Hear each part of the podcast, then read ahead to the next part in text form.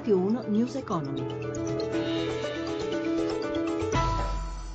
Buongiorno, mercati in rialzo. Oggi Piazza Affari la migliore del continente con oltre 4 punti percentuali di guadagno. È il settore bancario che guida la rimonta. Gli investitori scommettono in una rapida soluzione del problema delle sofferenze. Soluzione caldeggiata anche dal Fondo Monetario. Oggi l'FMI chiede all'Europa di utilizzare tutti i margini di flessibilità possibili per aiutare le banche a pulire i loro bilanci. Rimangono però i timori per gli effetti Brexit. L'agenzia di rating Moody's ha infatti tagliato le stime di crescita dell'Italia e di altri paesi europei europei. Per il bel paese in particolare la previsione è del PIL in aumento dell'1% rispetto alla precedente previsione dell'1,2%. Tra poco le chiusure delle piazze europee, prima però ci occupiamo di settore immobiliare, ancora al palo gli investimenti, meno 3,4% in nuove abitazioni nel 2016, ma le compravendite sono in aumento in tutta Italia, più 6,5% nel primo trimestre dell'anno.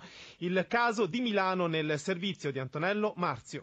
I prezzi delle case a Milano sono ai minimi ed è il momento di comprare. Il Consiglio della Camera di Commercio che ha presentato lo studio sui prezzi degli immobili nella città metropolitana e a quanto pare sono in molti ad averlo condiviso, visto che in città le compravendite sono aumentate del 26% nei primi tre mesi dell'anno. Dalla ricerca si scopre che i giovani preferiscono appartamenti con servizi efficienti e un tocco di design, mentre le famiglie puntano su 3-4 locali. Chi cerca casa lo fa soprattutto per cambiare in meglio e non per necessità. Sta di fatto che i prezzi delle abitazioni sono al minimo, 4.800 euro al metro quadro, meno 0,3% in sei mesi. Molti sono i milanesi che stanno rientrando dall'Interland e parecchi gli universitari che dal sud Italia si stabiliscono nel capoluogo lombardo. Le quotazioni degli appartamenti di nuova costruzione crescono in centro città, Quarto Giaro e Anniguarda. Diminuiscono i prezzi per le vecchie abitazioni sia nelle zone centrali sia in quelle periferiche.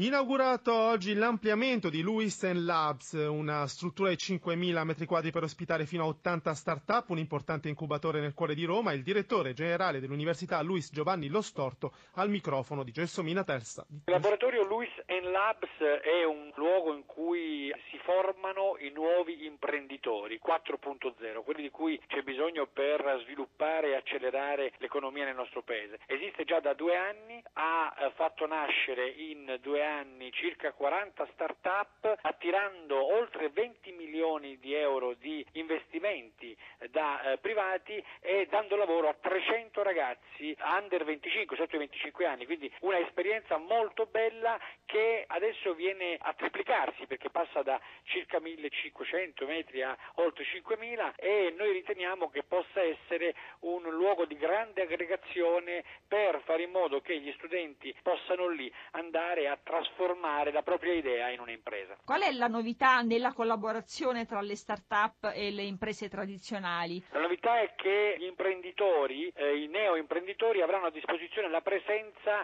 di aziende grandi, corporate, che lì andranno a far nascere e provare start-up che potranno anche essere inserite direttamente nelle multinazionali, nelle aziende.